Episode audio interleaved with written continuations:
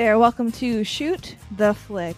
I'm Frankie Sparks. And I'm Scott Eisenberg. And we are a married couple who like to shoot the shit about movies. That we do. That we do. And this week, we have a very special guest. Oh, indeed. We have the host of the Cult Worthy podcast, Antonio. How's it going, man? Hey, I'm amazing, guys. Thank you for having me on, especially to talk about this one. yeah, this one's going to be interesting. You Hmm. can call it cult worthy. Um, so Antonio, uh, I want you to plug for everybody the Cult Worthy podcast for us real quick. Where can they find you? What is your podcast is about? So I've got two shows. The main one is the Cult Worthy podcast, where I highlight obscure cinema, cult films, and films that deserve a cult audience. There's a lot of obscure cinema out there that is ready for a cult audience. It just hasn't been discovered yet. And now that we have streaming and we have YouTube and we have all these different resources, you don't have to find these in bargain bins at Walmart anymore or at the video store that doesn't exist or at someone's yard sale. They're all available now. So that's what that show's about. And you can find that anywhere you find podcasts or my website, thecultworthy.com. My other show is the Cultworthy Classic, which you two have been guests on and will be on very soon. That is a podcast dedicated to cult-worthy cinema made before 1970, where I talk about films from the 30s, 40s, 50s, 60s up until 1970. Again, that maybe don't have a big audience, or maybe were looked at at one time as like cinematic gold, and then maybe because of like political changes or content has kind of fallen off the radar. That's the one that kind of gets them back into discussion and conversation and observation. So yeah, you can find that on thecultworthy.com as well. Both amazing shows. I listen to them whenever Antonio posts. Thank you. I'm curious, and, and and this is why I'm excited. I've been thinking about this all day long. There are just certain things, right, that some people just love unapologetically, and this is one of those films for me. On that note, I have never sat through this film with a girlfriend that liked it. I've never sat through this with a female, and I'm not trying to be sexist here. It's like I have a hard time sitting through Gilmore Girls. I have a hard time sitting through Sex in the City. To me, this is my equivalent of something like that. So I'm really uh, curious how your viewing experience went with this. I can't wait to get into it. yeah, we're we're going to chop it up. It was definitely a mixed bag. I got to say. I was very wishy and washy about it. so we'll we'll get into it. it was funny because we were talking to her mom earlier today about this movie. And and she basically said the same thing you're saying that my dad loved the movie and watched it a million times and my mom has also seen it a million times and hates it Yeah. but only watched it because my dad watched it a million times it's a fun movie. I actually have a good time with it. I occasionally will just randomly go, Can you dig it? Yes, there are so many quotables to this, and there's so many, I want to say, like little token things of this movie that before like this whole NFT thing even existed, I had the baseball furies drawn on my backpack in high school. I had Warriors posters in my room before anyone knew what it was. Like, there's something, like you said, when it's cult worthy, it's a guy thing. It's almost like a rite of passage, almost like a secret handshake, is what this film is to me. when I first saw it, the thing that always stuck with me is the spray painted logo. I always loved the look of the logo of the, the Warriors. Yeah. yeah when the like opening title sequence like started you were very into it and very excited i'm like okay this is not the first opening credit sequence we've ever seen Well, and I don't want to like start jumping into this without giving Frankie her opportunity to do her spiel on movies like she always does, because I feel like I would just take this thing over. oh I, I you know me so well I'm an avid listener, so I know your formula, and uh, I don't want to step on it. Oh my goodness. I guess I'll just breeze through my fun facts so you guys can continue with your love fest for this movie. The Warriors, released in 1979. I feel like we didn't Yes. actually say the title of the movie, although you get it. You guys get it. Okay. This is a man's picture. I don't belong here, clearly. But I'm just going to do my spiel. And then, no, I'm kidding. I'm kidding. So, okay, this, this movie was co written and directed by Walter Hill. He was behind movies such as 48 Hours and uh, Streets of Fire, which I feel like you've seen, right? I have seen Streets of Fire. Antonio's giving us a thumbs up. it was also written by David Shaber.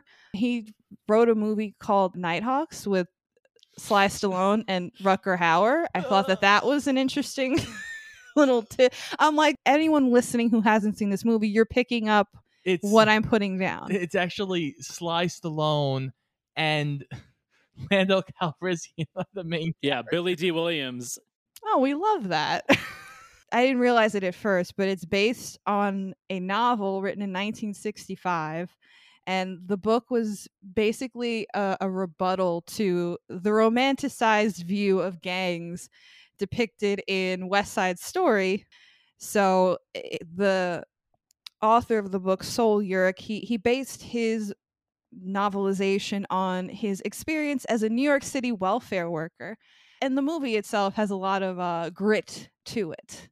Like you can feel the granules of this movie. The whole film looks like it smells of cigarettes. it's just that kind of vibe. Cigarettes, leather vests, and the subway. Oh my god. The first question I asked when the warriors themselves are introduced, which okay, the whole movie is about gangs, right? So the warriors are like the main gang we're following. And the first freaking question I asked, they're on like the subway or something, and they're all in matching vests. And I'm like, okay. Clearly, the fact that you're in a gang would imply that you are some somehow financially downtrodden in some way, shape, or form. So, to like, did you like make these vests yourself? Did you get them produ- like I just want to know the logic behind how why you're all dressed like why are they all dressed like idiots first of all and why are they all dressed Oh. the same in vests some of the like Antonio mentioned the baseball Furies. They're all wearing baseball uniforms, but not just baseball uniforms, baseball uniforms with freaking like Halloween face paint on. I don't I don't get it fully the logic of it, but I guess it doesn't matter in the grand scheme. The look of the gangs is hysterical when they start panning over people like these guys have straw hats. This is this is the Asian gang. oh my god, the Asian gang it's just fucking guys with funny hats and I'm like, "All right, that doesn't look bad at all."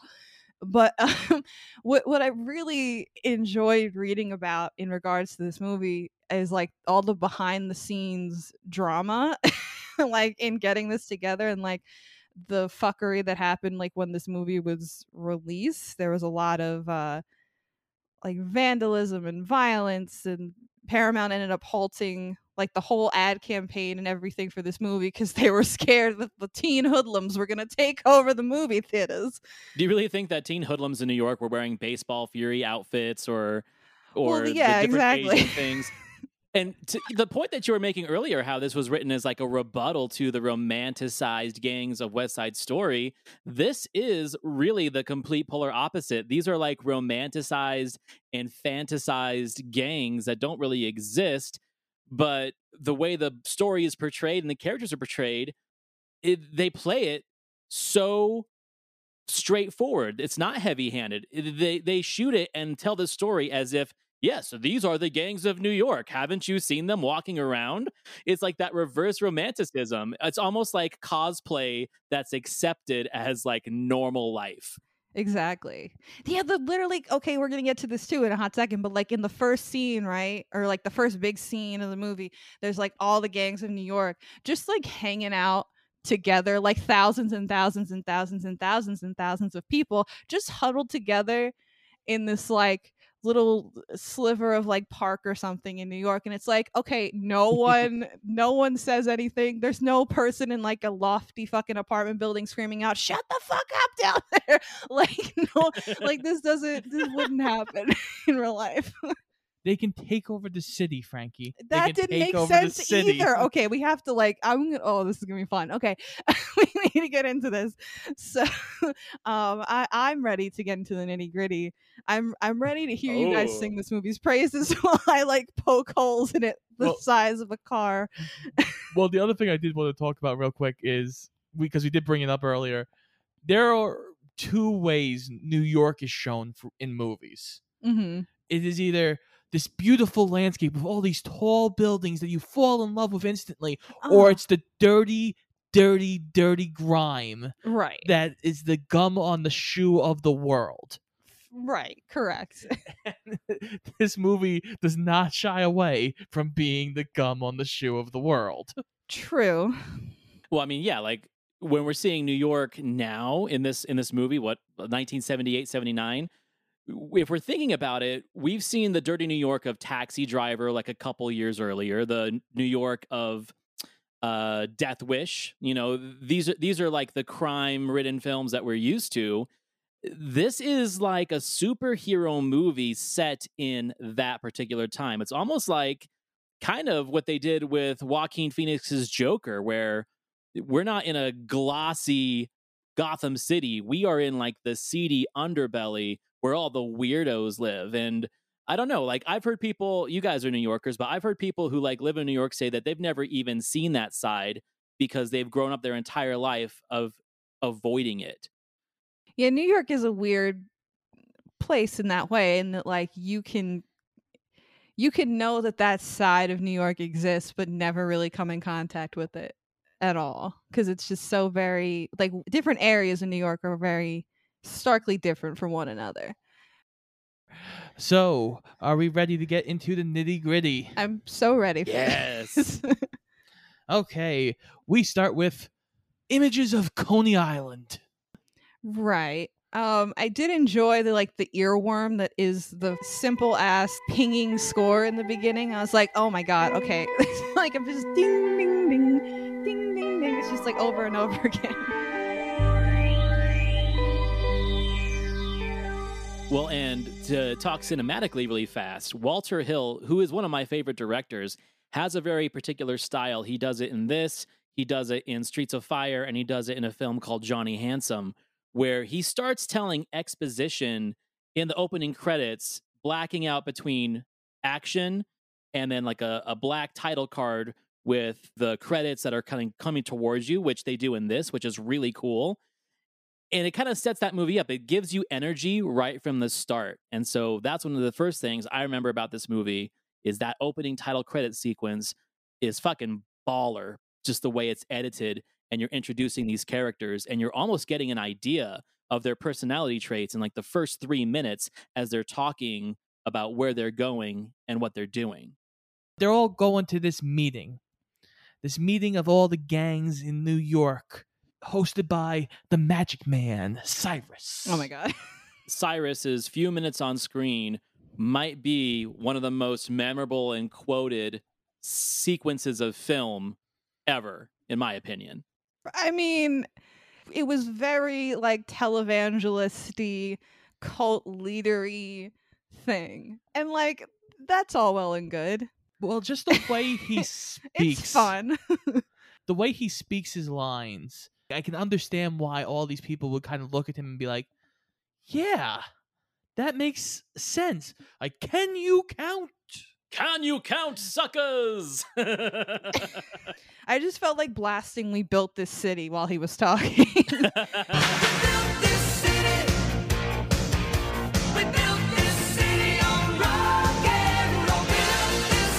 then the more and more he was talking though about his grand plan, because the grand plan essentially is like I'm paraphrasing obviously, but the man is pu- making us you know go against each other. But really, if we band together, we could take over the whole city.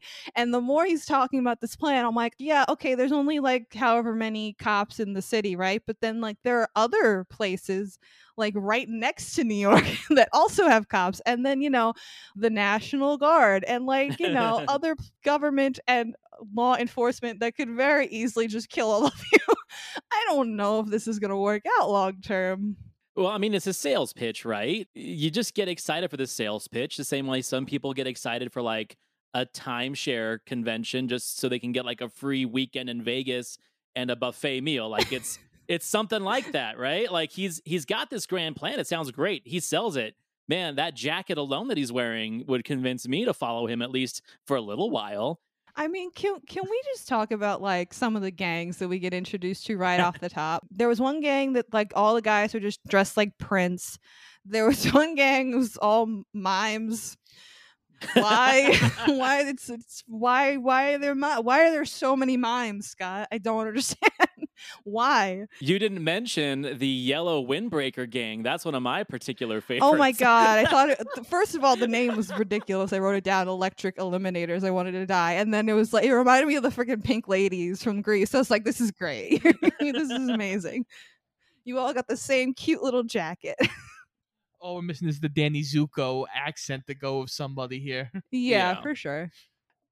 you got this whole scene. All these gangs look like they're coming together, and then Frankie literally looks at me and goes, "So what's gonna happen now?"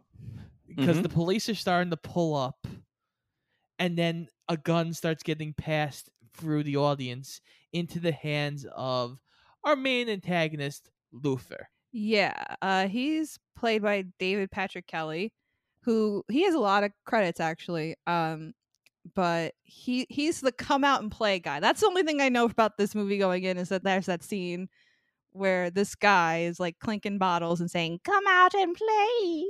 Yeah, and if you if you've listened to my podcast, it's in the intro song. Uh, Yeah, yeah, true.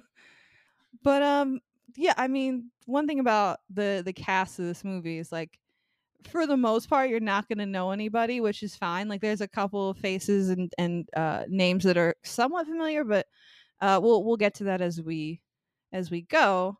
But I do appreciate that, like. Everybody's kind of fresh faced in this movie. It's it gives off the very independent vibe. So Luther gets the gun. Luther aims the gun at Cyrus, pops, and Cyrus is dead. Um, but yeah, he dies, and then uh, one of the warriors sees him, and his name is Fox, and he's played by Thomas Waites. He also was in the Thing. He played Windows in the Thing. Ah, His character was interesting in this movie because um, he is behind. oh, I should say the actor Thomas Waites is behind a lot of the main drums behind the scenes of this movie. hmm Thomas Waites was actually uncredited in this film because he got fired. and his character was, spoiler alert, killed off eight weeks into shooting the film. Apparently, he didn't get along very well with Walter Hill. And he was supposed to be main character and have like the romance with the girl that we're going to meet soon in the movie, but uh, they, I guess, didn't get along so well. So Walter Hill was just like, we're just going to kill you off. Okay, bye. so again, Cyrus is dead. Fox sees the incident, and then one of the warriors goes over to check on Cyrus, and of course Luther screams out, "The warriors did it! It was the warriors!" He's the most dramatic person I've ever seen. So intense in all of his line delivery. That's why I love that guy. Cleon, who is the leader of the warriors, then gets like beaten the hell out of and arrested probably afterwards. Oh, I I took it as they beat him to death. yeah, I think he's dead. the warriors of course run and do not realize that uh, they have now been blamed for this murder I was going to clarify that a little bit. I the way I've always interpreted it is that the gangs in the immediate vicinity of Luther that hurt him are the ones that attacked Cleo. All the other gangs have scattered, and that's why they're not hunting the warriors down until Luther calls a radio station and tells them that it was the warriors that did it. And that's Oh, when the DJ yeah, announces, "Okay, boppers, yeah. it sounds like the warriors are on the run." Ah, okay. And the DJ, if you haven't already oh researched yes, that, I'm. Oh yes. I'm gonna let you do it then. oh, the, I got so excited because the DJ is played by Lynn Thigpen, and um, I recognized her immediately, even though they don't show her whole face. but she uh she played the chief in Carmen Sandiego. Hello and welcome to Acme. I'm the Chief, but you can call me, well, the Chief. And uh, for for my little cousin who I babysat for years, she also voiced Luna in Bear in the Big Blue House. but mostly the chief in Carmen Sandiego, and her voice is very um iconic. she played the DJ on in the local radio station that was basically like sending out signals to the to the gangs in the area like okay like th- this gang screwed up in getting the warriors so they're still out there boppers you go get them it's like okay Yeah, we we have a warrior spotting. Let's go take care of it. at one point she's sending a message to the warriors themselves like okay we're, everybody's after you now so just so you know and then they the song she plays is nowhere to run Nowhere to run to, baby. Nowhere to hide. and it's like oh shit And I'm not sure if you've already made this analogy. It's in a lot of the research, but this is like a modern day take on the Odyssey, essentially. You've got this, you know, army kind of like Odysseus and his crew getting stranded from their home and then the odyssey of the trek to get back to Coney Island. And along the way they get separated and they are chased and they are hunted and it's it's a really interesting analogy because even the death of Cyrus is very almost like Shakespearean or Greek mythological in the way that it's represented. Yeah, they definitely do try, especially when we first see Cyrus shot dead.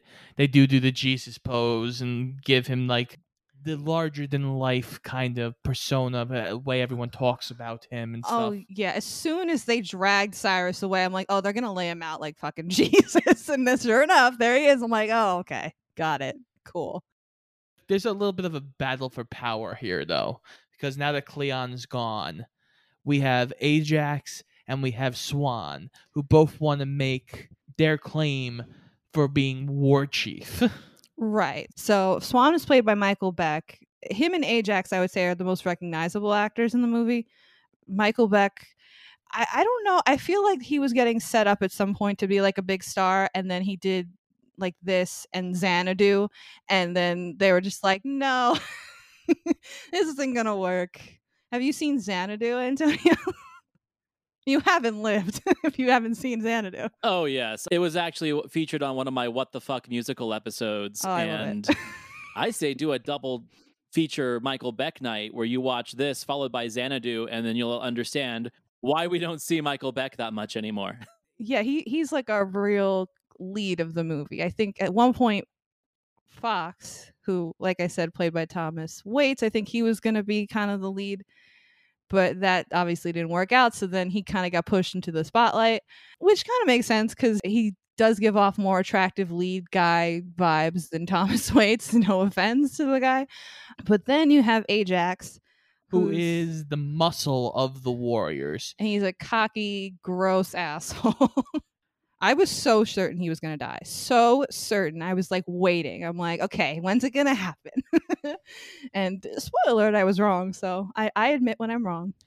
Yeah, and James Remar playing that role, I feel like he kind of got typecast in that kind of scumbaggy way all throughout the 80s and even into the 90s. Like he just has always had that that vibe to him, and I'm sure he's a nice guy in real life, but if you, if you know his his work and you know his library, it's like, oh, it's all kind of echoes of this. Well, it was funny because I, I kind of, he looked familiar to me when I looked it up. I was like, oh, yeah, because earlier this year we watched Mortal Kombat for Scott because Scott showed me that movie. And he was in the sequel. He played Raiden in the sequel, which was even worse than the original. So I knew him from that. But apparently he's going to be in that new Chris Nolan movie, Oppenheimer, which is supposed to be like really crazy good. So Well, and while we're on the subject of James Remar really fast, one little quick tidbit is he really lost uh, his claim to fame when he was famously fired by James Cameron in Aliens. He was originally Hicks, the part that went to Michael Biehn, but right. he I he did not didn't know this. he did not gel well with the rest of the cast, especially with uh, Bill Paxton. The character dynamics just didn't work, so they fired him and brought in Michael Biehn very last minute. And there are still a lot of shots in Aliens where it is James Remar from behind or from the side, and with the HD version, sometimes you can even see him in the background. And yeah, that was like his big opportunity, and he blew it. Huh. Interesting. I totally forgot about that. But yeah, James Remar plays Ajax in this, and he, again, as we said, Ajax is a perv. Ajax, when he gets upset, he blatantly insults them and tells them they're they're wimps. He's shit. just the worst. He's just like every just five seconds, whenever anything is happening, they're like, "Well, I could beat the shit out of these guys. Why do we keep running around?" He's just he's, he's complaining about everything, and he's like, "I want to be the head war chief. I'm gonna fight Swan." It's like, why? I also compared him a little bit to Kenickie. Oh yeah. yeah, Kenickie's an asshole too. It's just it's more acceptable because Grease is a musical. Oh my god, what if this was a musical? But quickly, everyone kind of lines up behind Swan. they basically are like, listen, shit is now hitting the fan. Let's not fucking lose our shit now. Let's just move along and get this done and get back home.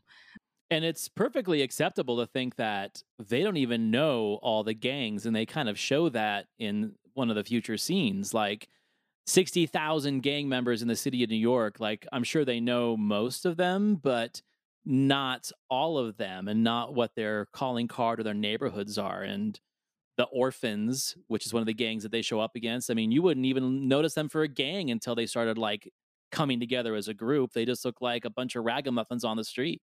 They literally looked like if Oscar the Grouch was a human being, like just all of them together. Uh, so we quickly learn that Luther's gang, the Rogues, are uh, a bunch of assholes. I mean, to be fair, that's not really like being specific enough because uh, there's no nice guy fucking gang in this movie. Even the Warriors, they, you know, not to skip ahead or anything, but at one point, a bunch of them walk by just a woman sitting alone in a park, and Ajax wants to, you know, assault her. And the guys are like, they don't say, like, oh no, we can't do that, Ajax, that's wrong. They're just like, dude, we don't have time for this. we gotta go. we gotta go get the train. it's like none of them are really nice people. Everyone's an asshole in this movie. This is true. This is true. E- even when we are introduced to one of the main female characters, one of the only main female characters, yeah, th- there is romantic stuff that's built into the story, but none of it makes sense because everyone's an asshole to her. yeah, everyone's horrible to to her and like okay this is let's just get there because they, they there. meet the orphans right the warriors Yeah. meet the orphans and this girl mercy who's played by deborah van valkenburgh eh, she's essentially a prostitute a live-in prostitute with the orphans gang and she's just making trouble picking at them and like laughing at them whatever and at one point the warriors leave and she follows them and then the warriors grab her and the, they every everybody in this movie treats her like absolute crap right? Nobody likes Yeah. her they all find her irritating one of them calls her a whore they're all horrible to her and then when the warriors escape one of them decides to grab her by the hand and take her with them and i'm saying i'm looking at the movie i'm like wait why are they taking her? They don't nobody likes her why are we taking her with us? And then magically she starts a romance with Swan because he's the main character and she's the only female, I guess. I'm gonna just say that one is like pheromone based. Like she sniffed around and she was like, "Okay, this guy seems like the alpha. I'm going to like hitch my my skirt to this guy." That's my hypothesis. For sure. So yeah, they get into a little bit of a scuff with the orphans, uh, leading to a Molotov cocktail being thrown and us getting back on the train. With Mercy in tow for reasons. I don't know. Oh, look, a lady. Let's let's take her. Here's another thing. I think it's rather impressive to be able to tell this story and the the amount of screen time that we are given with it and being able to utilize all of the costumes, all of the actors who are probably working for free just to be in a movie with some of these gangs. There is a very sense of controlled chaos in this film. And I really respect the hell out of that because when you're talking about behind the scenes drama, yeah, that's definitely, I'm sure, part of it is the fact that you've got all these people, all these costumes, and this is a low budget movie. The sheer balls it took for a production company and a director like him to make this happen in New York City in the 70s, yeah, it is very impressive. I think that's part of the film's legacy as well. that that's why I'm like so on the fence about this movie. It's like the runtime is mercifully short and they do get a lot done in that time, but I almost kind of wish that they had given us a little bit more and like fleshed out at least like our main characters a little bit, like Swan or um Mercy or even Ajax, maybe a little well, maybe not Ajax, fuck Ajax, but you know what I'm saying. Like give us a little more of somebody. Also like the acting and listen, I get it, like I said, like they're all very green it seems for the most part the actors right but like it, it's very obvious how green they are like a lot of the acting is is uh, super like stilted and like I don't really care about anybody. I don't know who any of the like there's so many names for these people. I don't know who the only people I know the names of are Swan, Mercy, Ajax, and then I learned Fox's name like halfway through. And that was it. Right. Like I don't, you know, I don't know who anybody is. Well, okay, let's look at it this way. If this movie were to be remade today, we probably would have gone 10, 15 minutes beforehand with the Warriors to at least Right. establish them more. Yeah, it it just would have been nice to have maybe even that just to like make us care a little bit more about them and like see more into their world and why they're in the situation that they're in. Well, the cops surround them, and this is where uh, Fox gets chucked onto the train tracks and dies. Oh my god, it was so bad. It was so obvious. First of all, it was very obvious that they were trying to cut around whatever romance they were planning with Mercy and Fox because when the cops come, they are clearly in a close quarter conversation like they're very intimately having a conversation when the cops come and then he grabs her by the hand and takes her and runs and when the cop tackles him and um, like is about to throw him off the train he tells her to run and go and like he protects her so it's very obvious that there that was the plan at one point and then it's also very obvious that he wasn't there probably when he was thrown over the train like it was some other guy like in the middle of that it's fight totally some other guy Yeah. with a shorter wig. it was like hilariously bad. So like yeah, it, it was very rushed and very obvious that like we need to get rid of this guy because he's a big pain in the ass for whatever reason. But uh, this is where our gang gets separated. Is this the baseball guy fight? This is where we get the baseball guy fight and This the was fun. they run into, as we have mentioned countless times so far in this episode, the baseball Furies, which are a baseball team mixed with Kiss. Um, Ajax actually contributed something good to this scene. He gave one of my favorite lines of the whole movie. he turns around to one of the baseball guys. He's like, "I'll shove that bat up your ass and turn you into a popsicle." I was like, "That's fantastic! Yay! Okay, I like you for a minute." the Warriors do win. So we cut to our other group of Warriors who get picked up by the a bunch of ladies. Oh my god, this was the dumbest fucking side quest bullshit I've ever seen in my life. this the poor younger kid with the afro is so immediately on to these girls. So the, the joke is they get picked up by girls and the girls turn out to be a gang and the guys have no freaking idea because they're like, "Wait, you're a bunch of girls. You can't be a gang."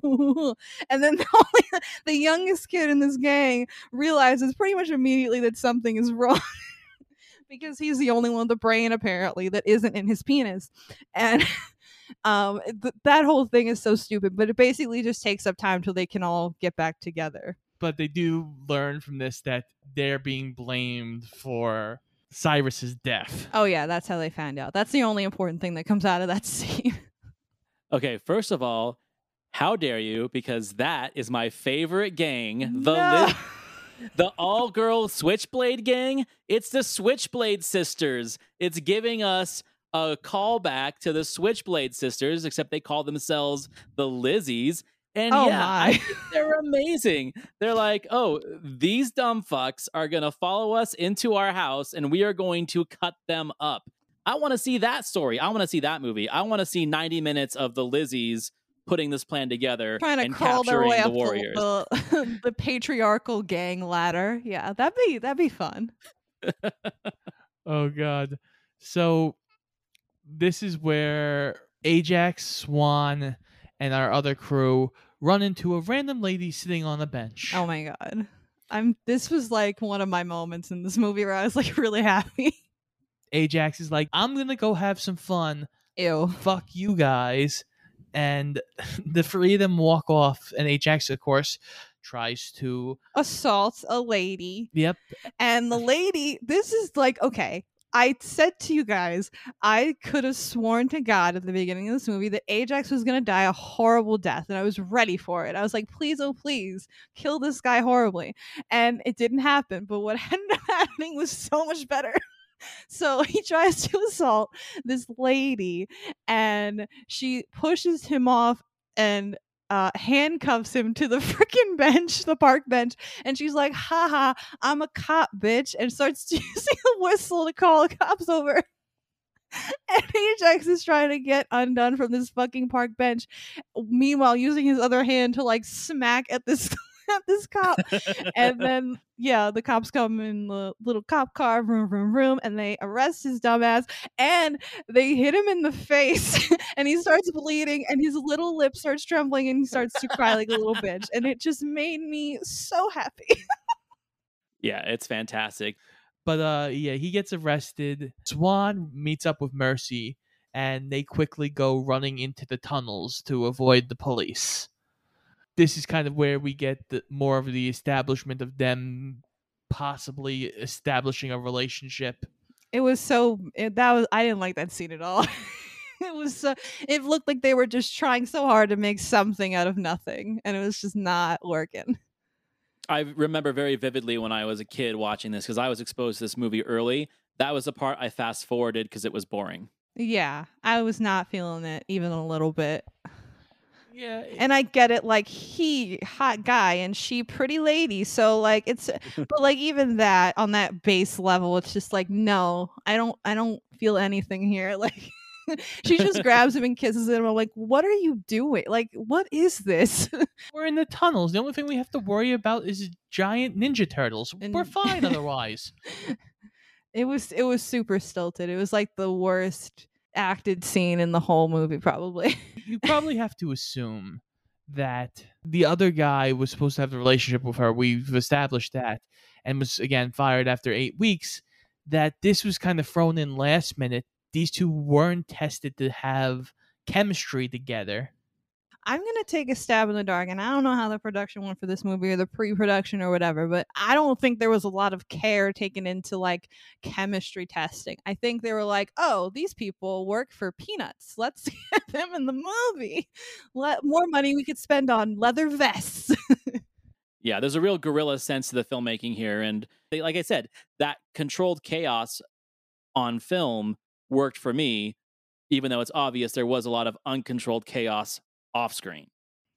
Yeah, uh, but I don't think, especially in 1979, that you could have had this movie any other way. Mhm. than chaos.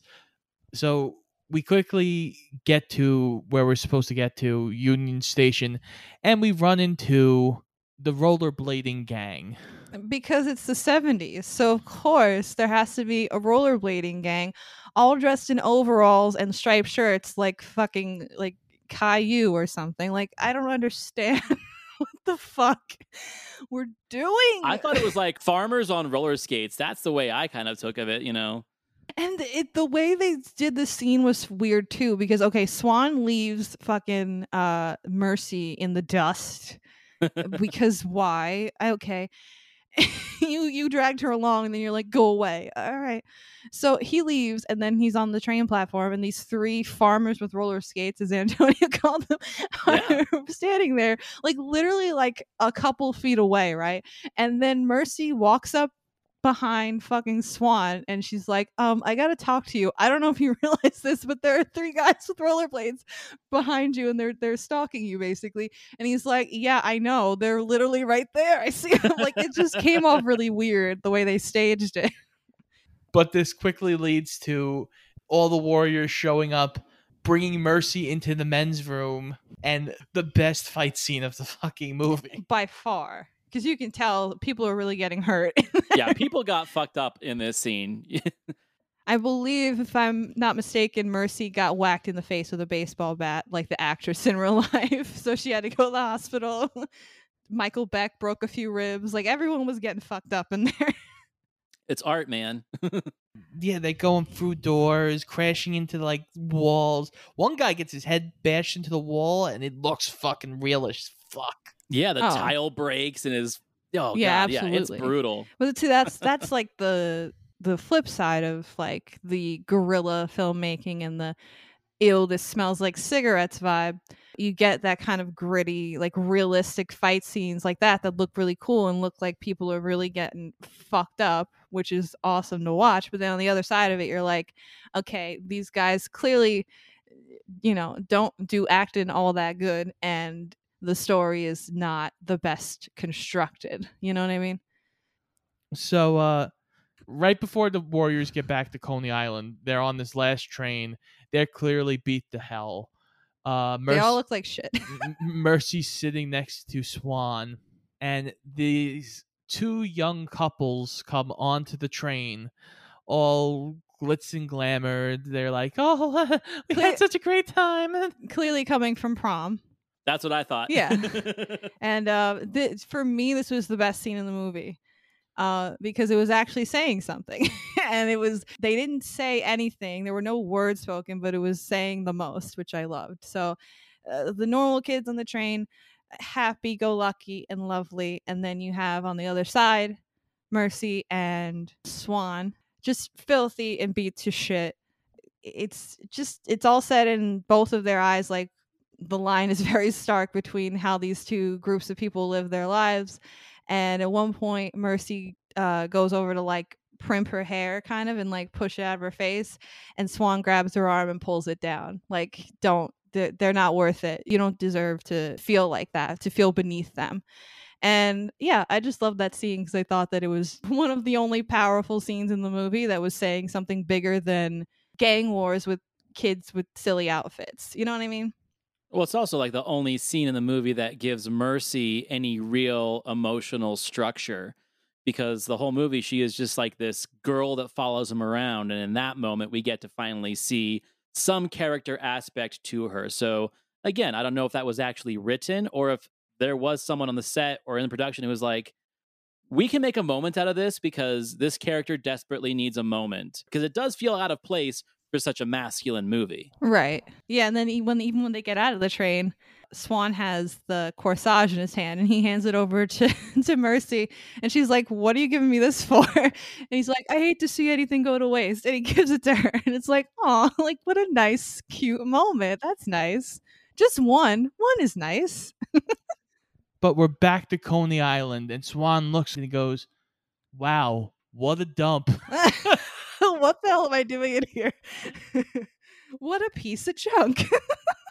it's like, yeah, we're fighting this big war for our territory, and it's like, oh, Coney Island's a piece of shit.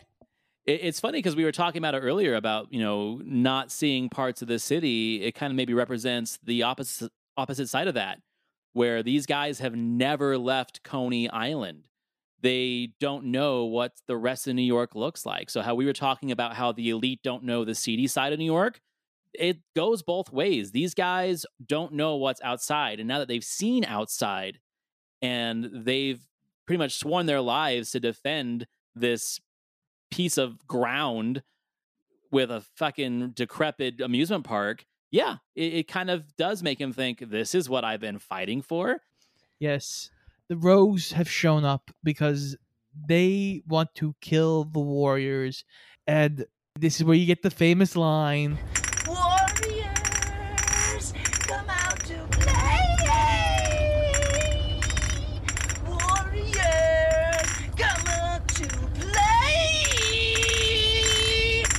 I mean, this guy is chewing the scenery like through the entire movie whenever he shows up. So this is like the pinnacle of that. it's like an iconic line that even I knew about and I'd never seen the movie before.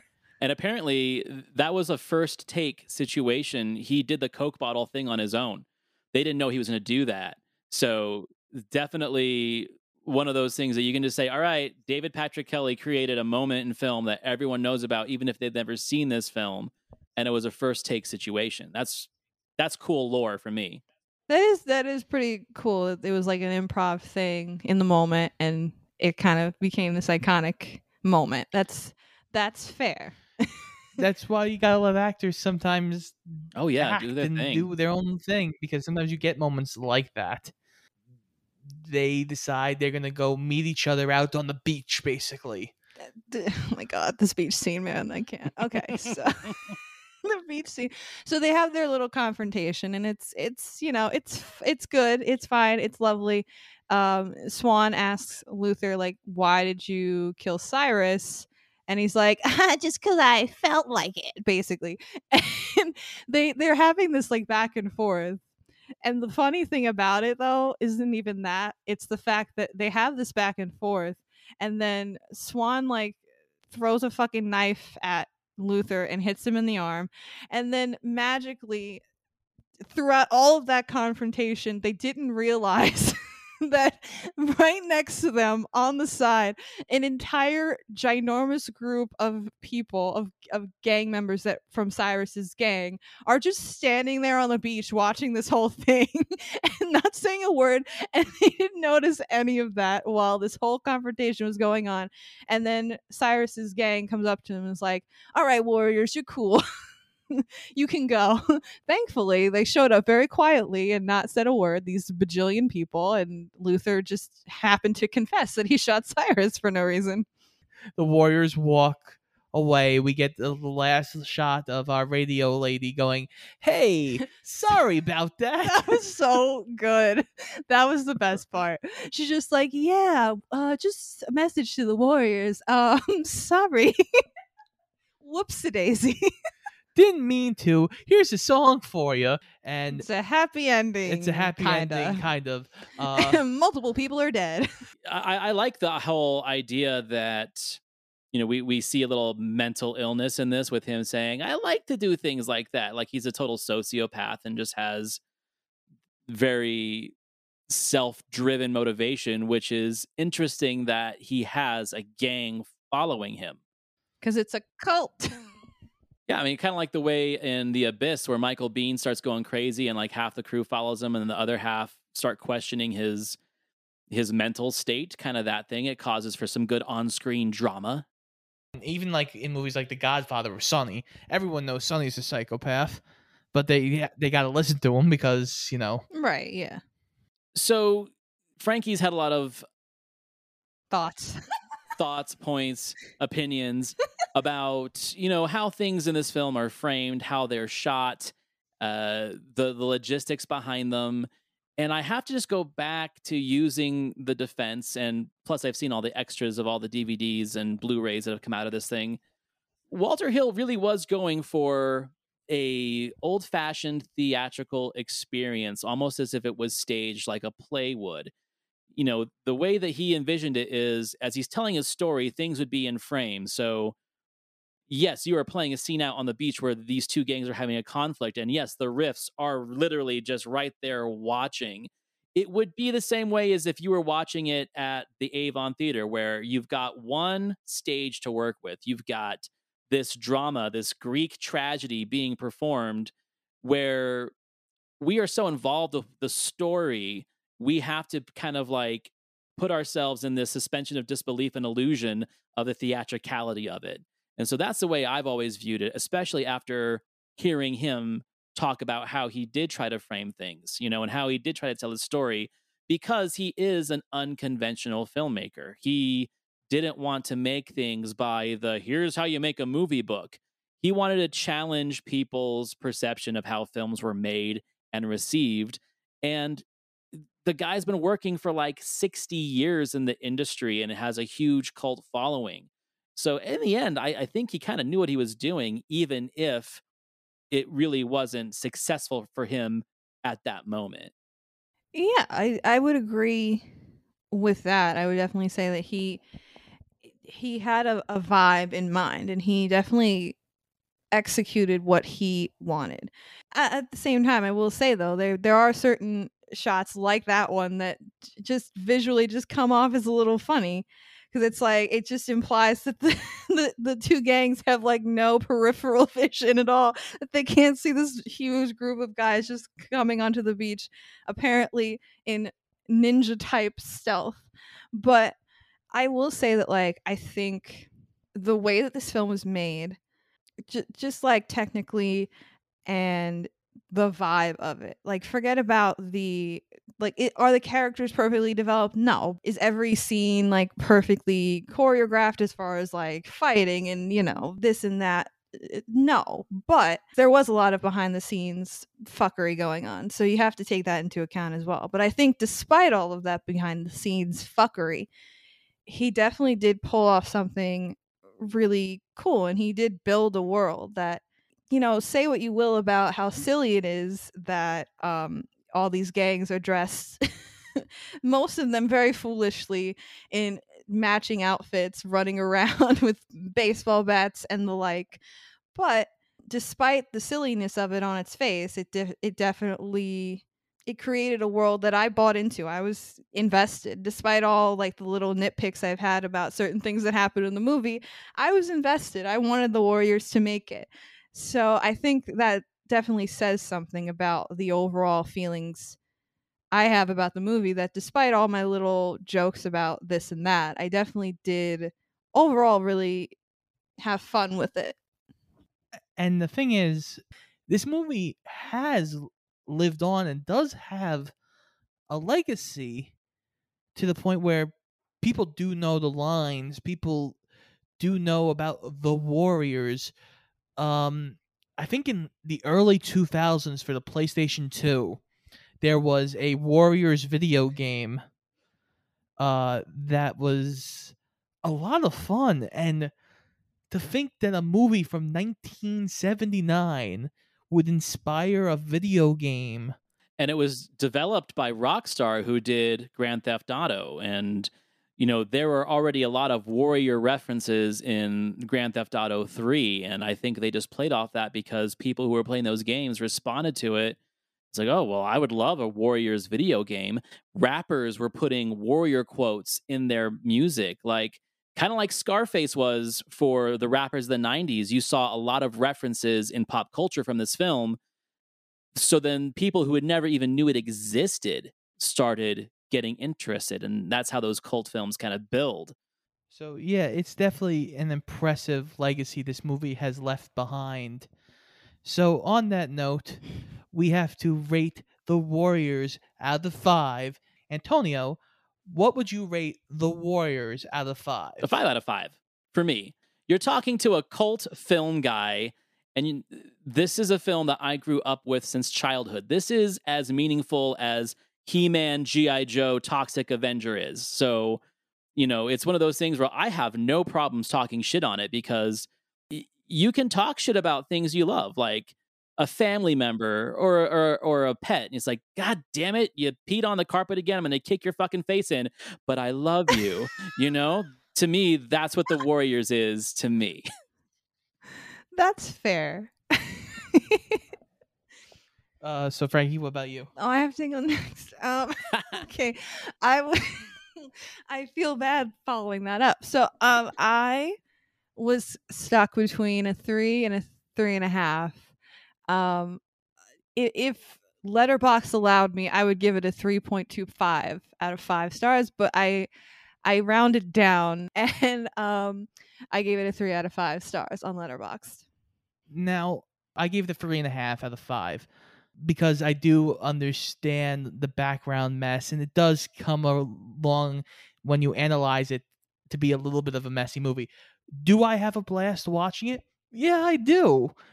And the Warriors, I think, are a fun concept that definitely could be remade today. I think if they did a remake. That would be interesting. So, two things. It was almost remade. This would have been the next project that director Tony Scott was going to do before he killed himself. Oh my god! So he wanted to do that. it, but he wanted to set it in uh, Los Angeles instead. And he still wanted to keep that kind of fantastical feeling to it, but flip coasts and add more, you know, politically relevant topics to it. But that was next on his on his docket before he he took his life back in the the mid 2010s. So it was going to be remade. Personally, I would love to see this as like an HBO series, something like a Game of Thrones or something like a Deadwood, but with this as the concept because it would give us opportunity with a long form concept to get that character development of not only the Warriors but the other gangs that you so desperately wanted in this film, Frankie. I'm I'm on board with you. Yes, I think that would be great. Yeah, a long, like let's say an eight to ten episode season series, Mhm. just following the Warriors. I could, I could, I could be down with that. Uh, be, but yeah, the Warriors is a fun movie. I feel like if you haven't seen it, you definitely should. Um, I agree. I I would watch it again. That's the thing. Like that's why I'm like con- I went back and forth on my rating because at first I gave it a three and a half, and then I thought about it some more and I changed it to a three. So I don't know. I maybe I need to watch it again and really let it sink in because there's a lot that I appreciate, but a lot that I don't. that was the Warriors, guys. that was the Warriors. So Antonio, the Cult Worthy podcast, again, both amazing shows. I listened to them whenever Antonio posts. They're a lot of fun. Uh, we were on Abbott and Costello meets Frankenstein. uh, which was a, again a very fun movie. We're gonna be on again. I'm sure we'll have Antonio on again. Oh yes, of course. Anytime you guys want me, uh, this is a blast. uh, so yes, make sure you go check out Antonio's stuff immediately. He's got a lot of great movie knowledge to share. Um, and next week on Shoot the Flick, we will be, I will actually, I will be introducing Scott to another movie. Uh, we will also have another guest on, I believe, and uh, I will be torturing them. I mean, showing them another movie. And oddly enough, that movie also has a, a baseball scene. so that'll be fun, right, Scott? You like baseball? oh, so much fun! Um, but until then, this has been Shoot the Flick. I'm Frankie Sparks. I'm Scott Eisenberg. and I'm Antonio. Thank you so much for having me. Make sure you check us out on Instagram and Twitter at Shoot the Flick and check out our weekly episodes every single Wednesday on iTunes, Spotify, Google Podcasts, and iHeartRadio, and pretty much anywhere else you can find a podcast. And make sure you come back next week for our musical, beautiful movie adventure. Warriors, come, out, and play. No.